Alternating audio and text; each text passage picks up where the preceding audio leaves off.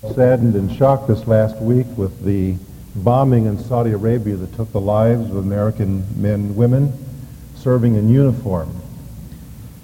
And I suppose that uh, it is events like this that remind us that even though we are the superpower of the world, there are limitations upon us as to how we can react. We see that not only in governmental matters that we have limitations, but we see it personally, don't we?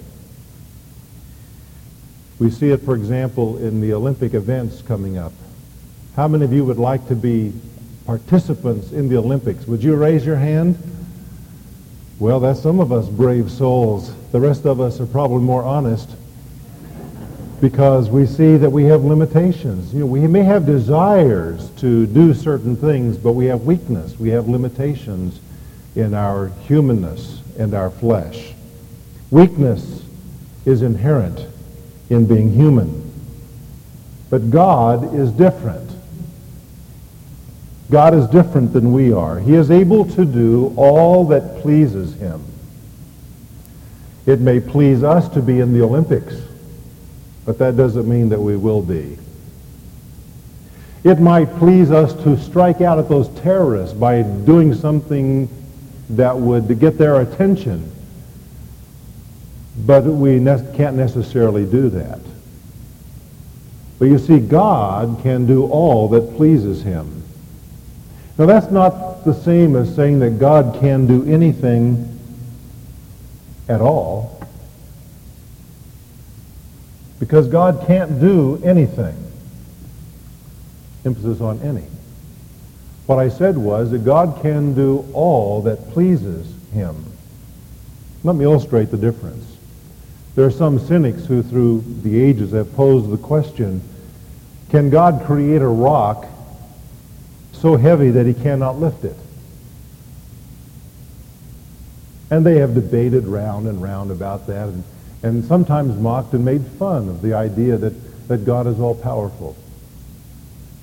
Actually, the question is a foolish question because it's based on a false premise. That is that God might do something out of harmony with his nature.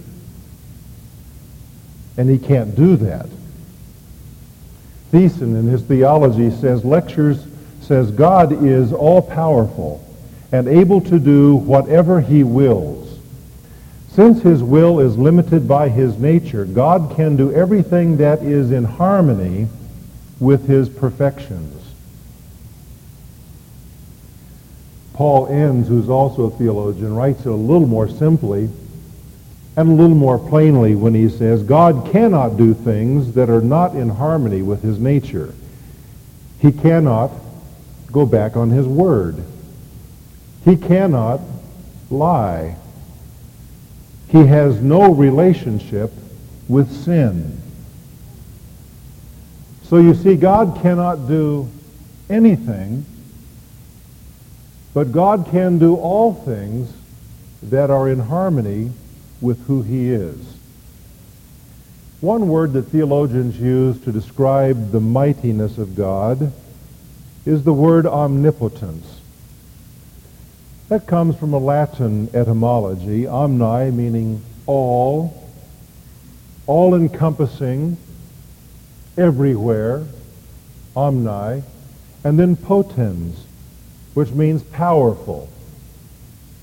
And so this word omnipotence means that God is all-powerful. The word is found in the King James Version in Revelation 19, verse 6, where it says, The Lord God omnipotent reigneth. Those familiar with the Messiah will recognize that Handel used that verse as part of the Hallelujah chorus.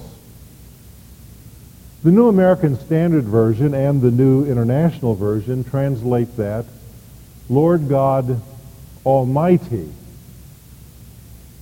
And that particular translation or title connects with our text today in Jeremiah 32, where I invite you to turn. Jeremiah chapter 32. And I pick up again the theme at the end of verse 18 where it says, O great and mighty God, the Lord of hosts is his name great in counsel and mighty indeed. Mighty indeed. You see that title for God, the Lord of hosts? That is translated Lord God Almighty in the New International Version. Now, obviously, the Old Testament is written in Hebrew and the New Testament is written in Greek.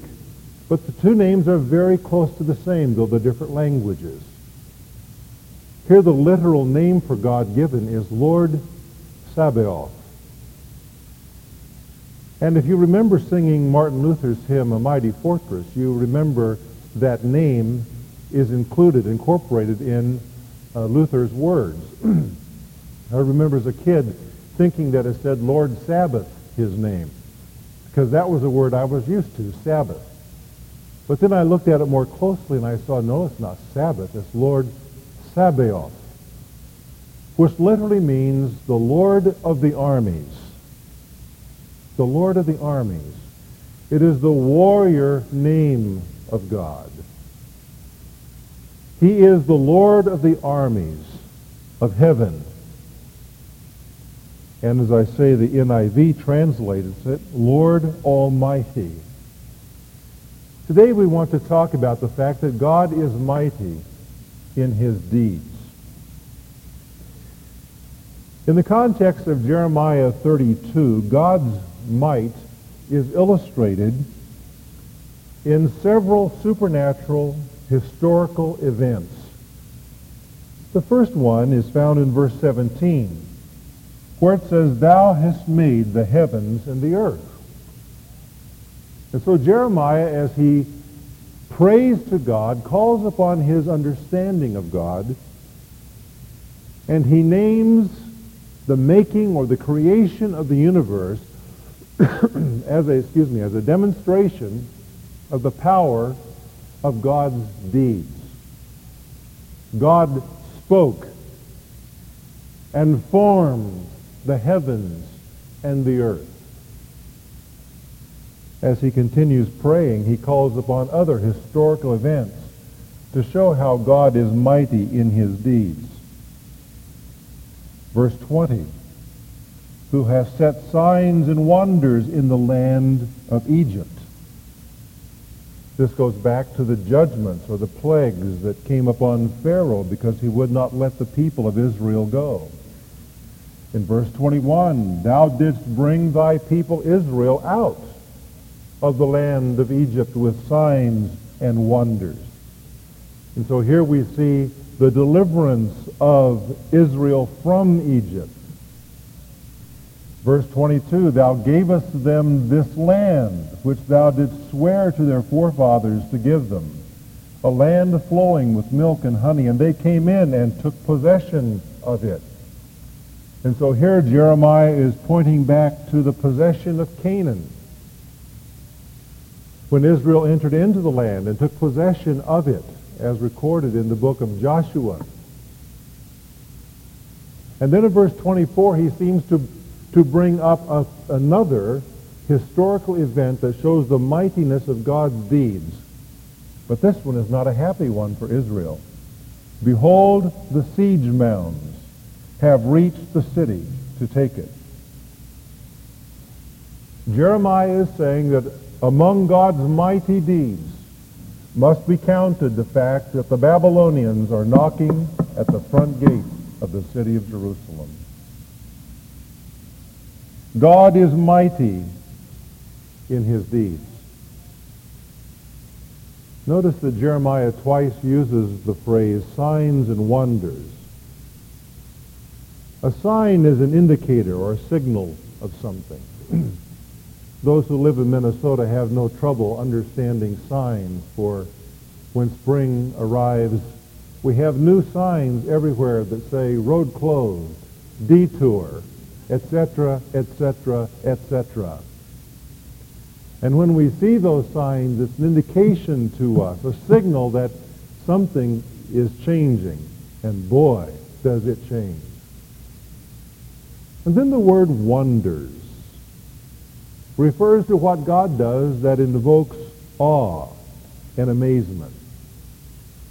It can also include the idea of being a miraculous omen or a harbinger of something that is coming.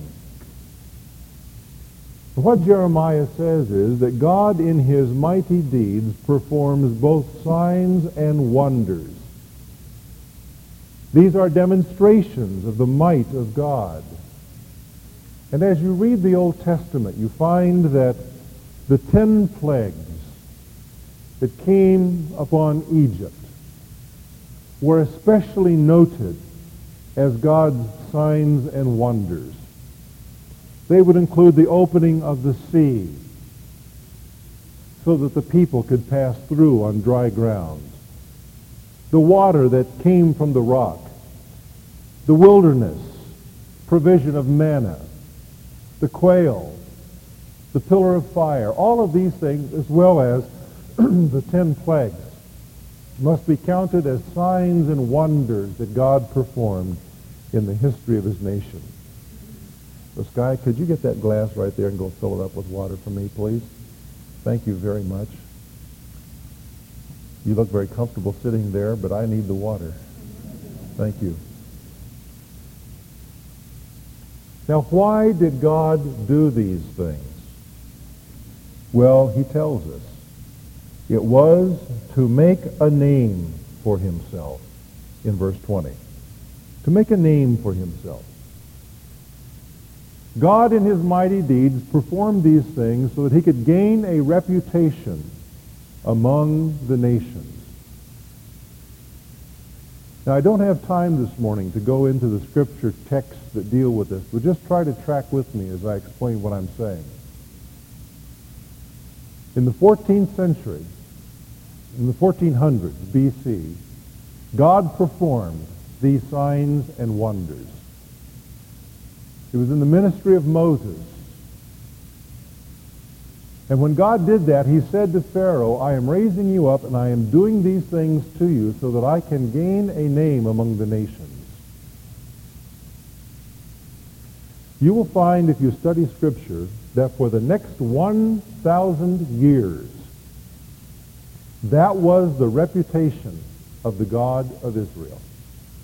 What he had done in Egypt, and at the Red Sea. Thank you very much. And what he had done in the wilderness in providing for his people. For example, in 450 years later, David mentions it as he prays before the nation in 2 Samuel 7.23. 300 years after that, Isaiah talks about this in the 63rd chapter. Our text today in 586 BC. Daniel, about 50 years later after this, will again mention this. And Nehemiah, about 100 years after that, will again mention that God had gained himself a reputation among the nations by the mighty deeds which he did. God wants to be known as the God who is mighty in deeds.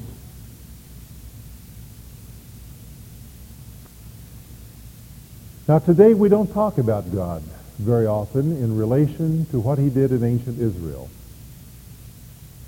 I think we should. I think we should mention this more than we do. Because it happened to Israel, we often assign it to uh, page B or to a subcategory. But in fact, God wants to be known by these mighty things which he did. So you say, that was Old Testament. Yes, it was. But the God of the New Testament is the God of the Old Testament, isn't he? However, God has done something in our age that is greater than the ten plagues the opening of the sea, the provision in the wilderness, all of that put together. God has done something more mighty than all of that.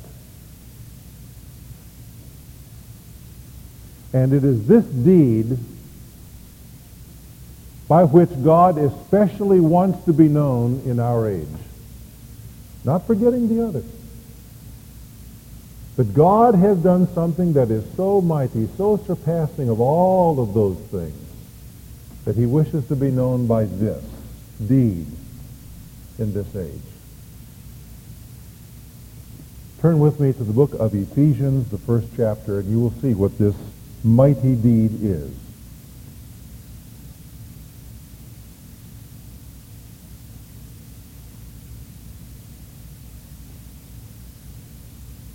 The apostle prays beginning in verse 18 with these words, I pray that the eyes of your heart may be enlightened, so that you may know what is the hope of his calling, what are the riches of the glory of his inheritance in the saints, and what is the surpassing greatness of his power, his omnipotence, toward us who believe. Now notice the next sentence or so. These are in accordance with the, the working of the strength of his might when he brought about, which he brought about in Christ when he raised him from the dead and seated him at his right hand in the heavenly places. in this age, this God who is mighty in deeds wants to be known for this act. That he, the mighty God, was able to reverse death. Not temporarily. Not just to raise someone from the dead only to die again. But he raised a man from the dead, who was also his son. He raised him from the dead, never to die again. He raised him as an immortal being, the first of his kind. No one has ever been like Jesus before in his resurrection. No one. Others have been raised from the dead, as I say, but none has been raised like Jesus, never to die again. And not only that, God took this man, who is his beloved son, this one who is the God-man, and he raised him to be seated at his own right hand no one has ever been there before. No human being. But Jesus Christ is now seated at the right hand of God. And God has proclaimed that he is head of everything. Before Adam was the head of the creation. Adam lost that by his fall into sin. But Jesus Christ is the last Adam. He is the counterpart to the first Adam.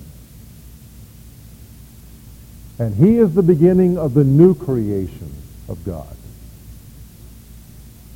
And he has been exalted to the right hand of God and sits there in authority over all of the creation And God says that that is the single greatest deed that he has yet performed in the history of the world. Now that has lots of profound implications for you and me. Not the least of which is that we are seated there with him in Christ that we have been raised from our sin, that we have been given new life, that we are seated with him. But I want to focus in on one particular mighty result of this for you and me. And that is that because Jesus Christ is seated at the right hand of God, you and I have the privilege of prayer.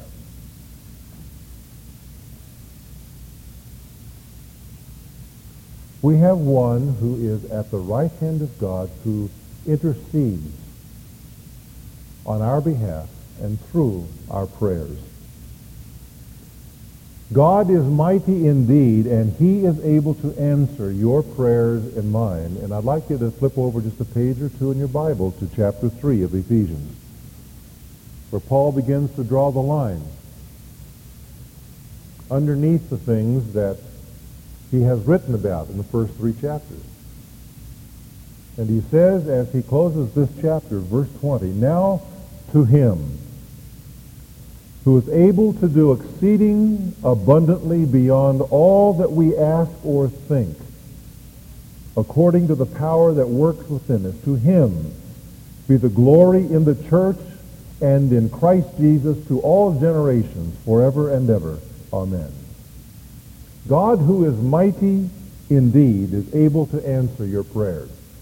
By the way, if you want to see some of the other implications of God's might, look up that little phrase in your concordance, he is able. Or God is able, and do a Bible study on that. It'll thrill your soul. But I'm picking out just one this morning before we go our ways in verse 20. Now to him who is able. We're talking about the one who is able to pour out plagues upon Egypt. We're talking about the one who is able to open up a sea and let his people through. We're talking about one who is able to provide manna from heaven and meat for his people. We're talking about one who is able to provide water out of a rock in the middle of a desert. We're talking about one who can dam up a flooding river and let his people into a land and give it to them. But beyond all of that, we are talking about one who is able to raise the dead into immortality. Now to him who is able to do. God is able to work. God wants to be known as the God who does things. God's power is not dormant. God has not grown weak with age. God is still in the business of doing. And how does he do? Well, it says, beyond all that we ask or think. And so we have a part in this. The implication here is that God does when we ask. God does things when you and I petition him.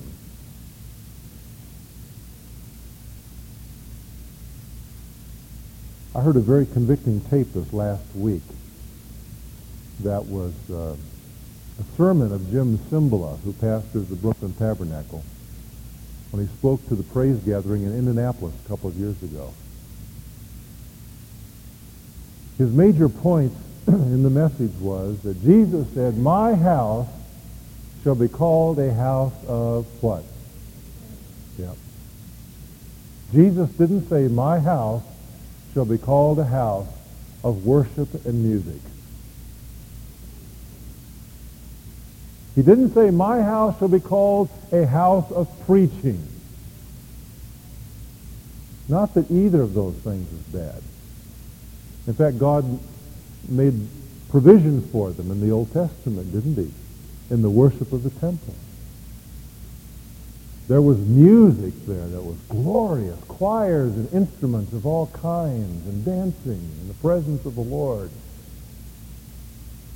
And the word of the Lord was read and explained. But Jesus said, my Father's house shall be called a house of prayer. And what is the thing that we least do in our congregations at the end of the 20th century. We emphasize preaching. Somehow we have elevated it to be the center of the service. We work hard at worship, trying to develop styles that will allow people to express themselves. That's fine.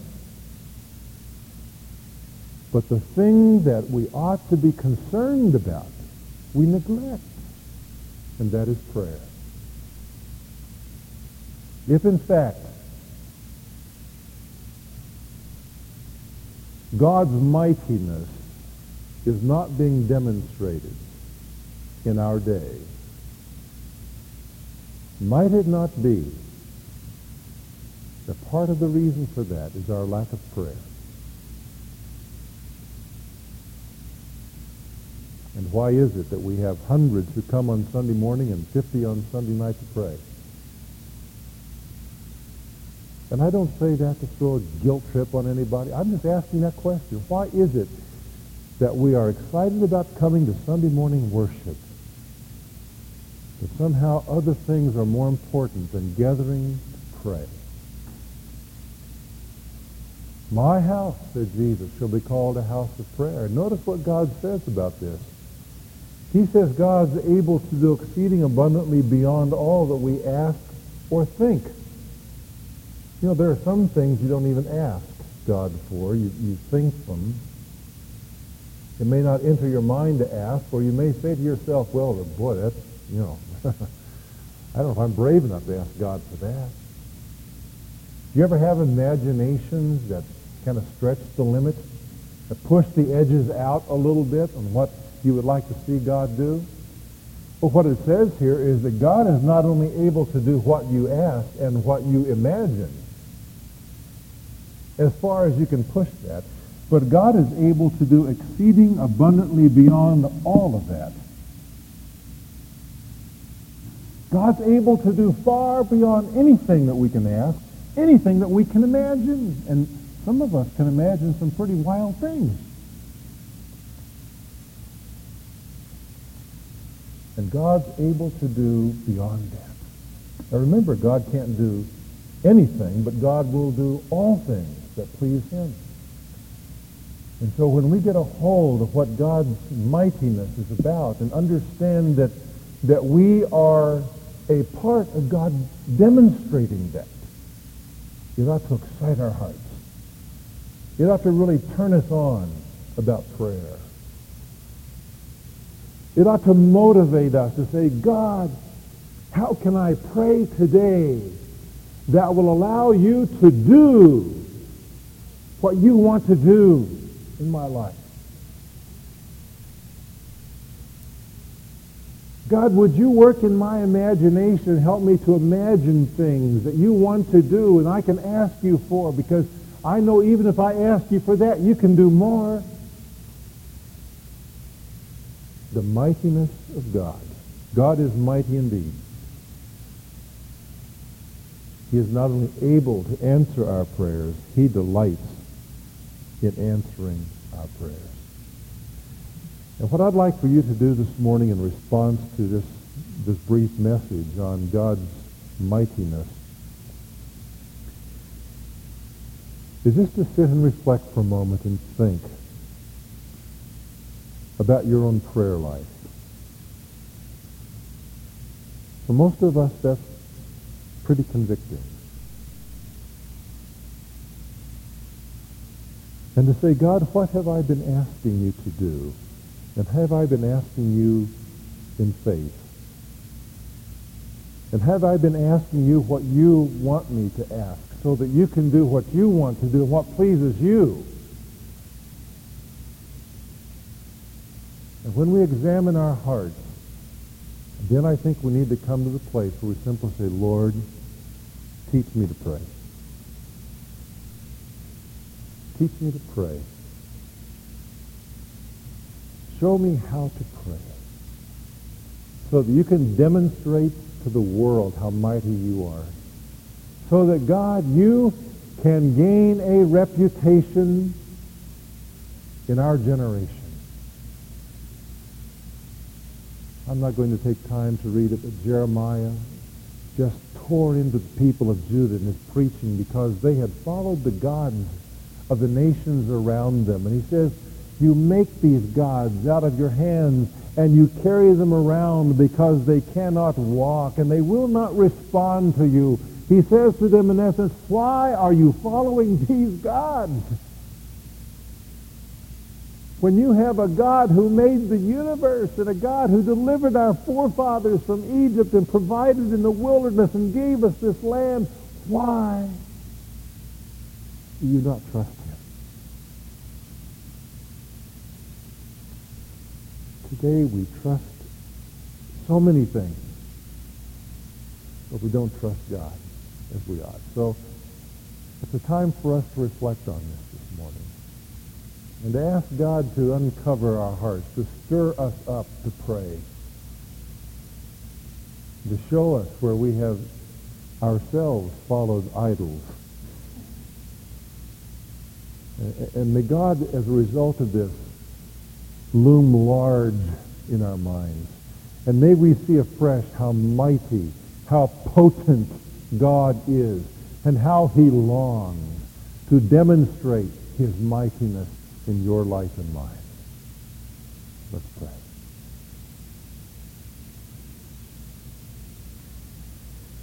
God is able to do exceeding abundantly beyond all that we ask or think according to the power that works in us. That is the power of the resurrection. As you examine your heart, what do you want to talk to the Lord about right now? Is it your prayer life? Is it what you've been praying for? Is it how often you've prayed? Talk to him right now.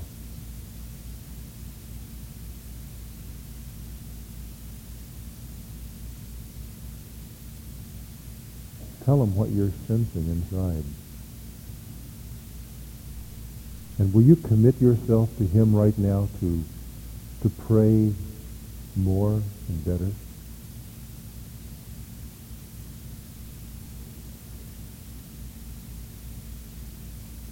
Will you commit yourself to him by simply saying, Lord, teach me to pray as it pleases you?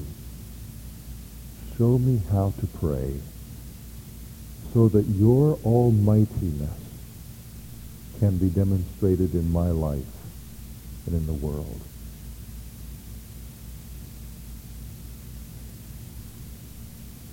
If that's close to what you're saying to the Lord and the commitment you want to make this morning, would you just lift your hand and put it down?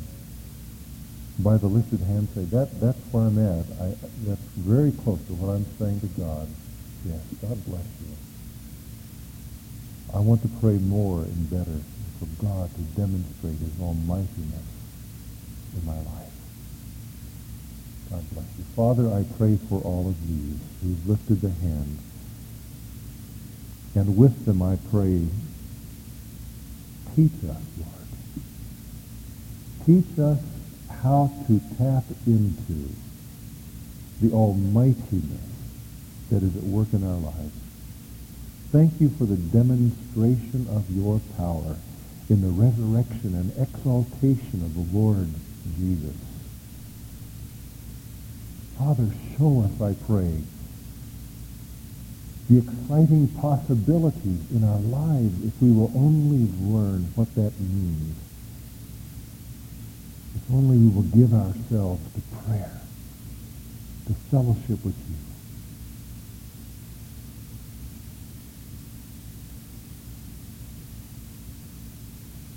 Let's stand together, please. With our heads bowed, let's sing. Tis so sweet to trust in Jesus, just to take him at his word, just to rest upon his promise, just thus saith